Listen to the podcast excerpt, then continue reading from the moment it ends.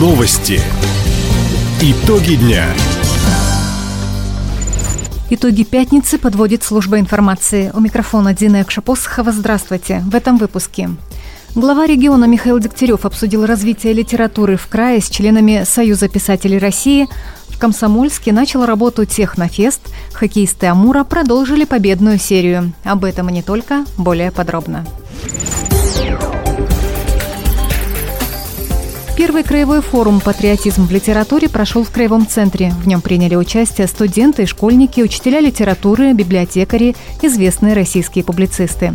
Накануне с гостями события встретился губернатор Михаил Дегтярев – Глава региона обсудил с председателем Союза писателей России Николаем Ивановым и российским литератором Михаилом Щукиным важность популяризации культурно-исторического наследия края и страны. Михаил Дегтярев отметил, в регионе только в этом году прошло несколько значимых форумов и конкурсов. Среди них Арсений Флайв, выездные встречи фестиваля «Писатели родного края».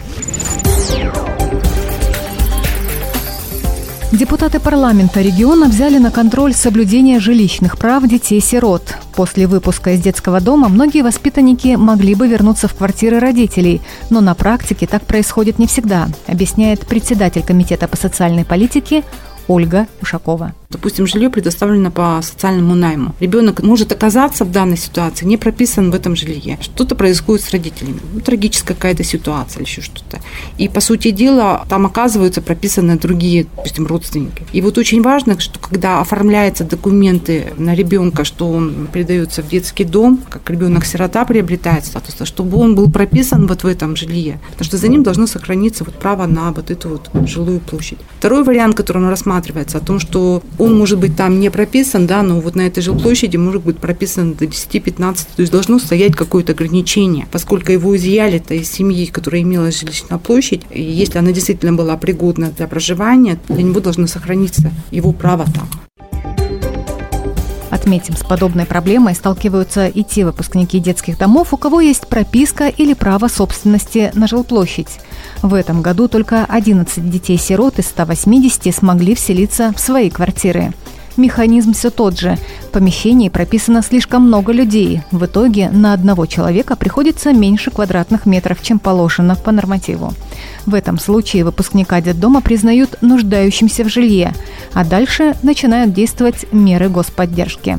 Для решения этой проблемы требуются изменения на законодательном уровне. Депутаты парламента региона подготовят соответствующие поправки на основе предложений от органов местного самоуправления. Крупный природный пожар потушили накануне сотрудники МЧС у села Свечино Хабаровского района. Горела сухая трава. Линия огня растянулась на несколько километров, уточнил сотрудник поисково-спасательного отряда Андрей Шадрин.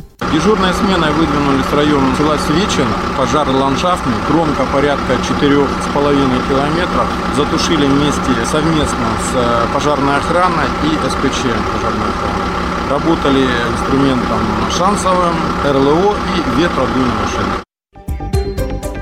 Работу осложняла безводность района. Рядом не было ни гидрантов, ни пожарных водоемов. На борьбу с огнем у спасателей ушло 4 часа. Отметим, за минувшие сутки хабаровские и комсомольские сотрудники МЧС выезжали на тушение полов травы 16 раз. Экологической акции «Чистый лес» присоединились жители Комсомольского, Солнечного, имени Лазо, Ульчского и Хабаровского районов. Активисты освободили от мусора свыше двух гектаров леса. В региональном Минлесхозе отметили, инспектора и добровольцы находят не только свалки, но и выявляют нарушителей. Так, сотрудники Нанайского лесничества во время рейда зафиксировали четыре случая выгрузки отходов из машин. Предприятия заставили убрать места этих свалок. А в районе имени Полины Осипенко специалисты Кербинского лесничества передали данные о нарушителях в правоохранительные органы. Полицию привлекли в окрестностях поселка Многовершины Николаевского района. Сейчас акция «Чистый лес» проходит у села Нагорное в Хабаровском районе. Сотрудники лесной охраны убрали и вывезли уже несколько грузовиков различного хлама. В городе юности на площадке Комсомольского госуниверситета открылся Технофест. В течение трех дней здесь пройдут зрелищные турниры по кольцевым гонкам на квадрокоптерах и радиоуправляемых автомоделях, соревнования по 3D-моделированию, масштабный межрегиональный робототехнический турнир, хакатон по искусственному интеллекту. Участников также ждут конкурсы архитектурно-дизайнерских макетов и «Я предприниматель». Завершится фестиваль открытой выставкой научно-технических проектов и торжественным награждением победителей и призеров конкурсных мероприятий. Крупнейшее научно-популярное событие края проходит в онлайн и офлайн формате. Присоединиться к трансляции можно в группе проекта ВКонтакте «Технофест на Амуре». Хабаровский «Амур» второй раз подряд одержал победу в домашней серии. На этот раз «Тигры» переиграли питерский клуб «СКА». В обеих командах с лучшей стороны показали себя вратари, отметил наставник Амура Вадим Япончинцев. Хороший матч, понравился болельщикам, зрителям. Хороший второй период. Здорово сыграли вратари, что с нашей стороны, с стороны соперника, я думаю, такая боевая игра. Два периода играли правильно, то есть по заданию и не давали шансу соперника. Я думаю, что победа дорогого стоит.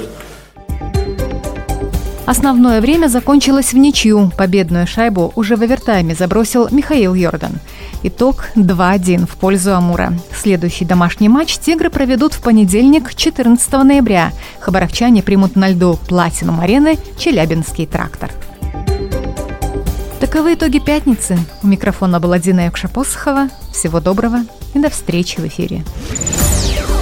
Радио «Восток России». Телефон службы новостей 420282.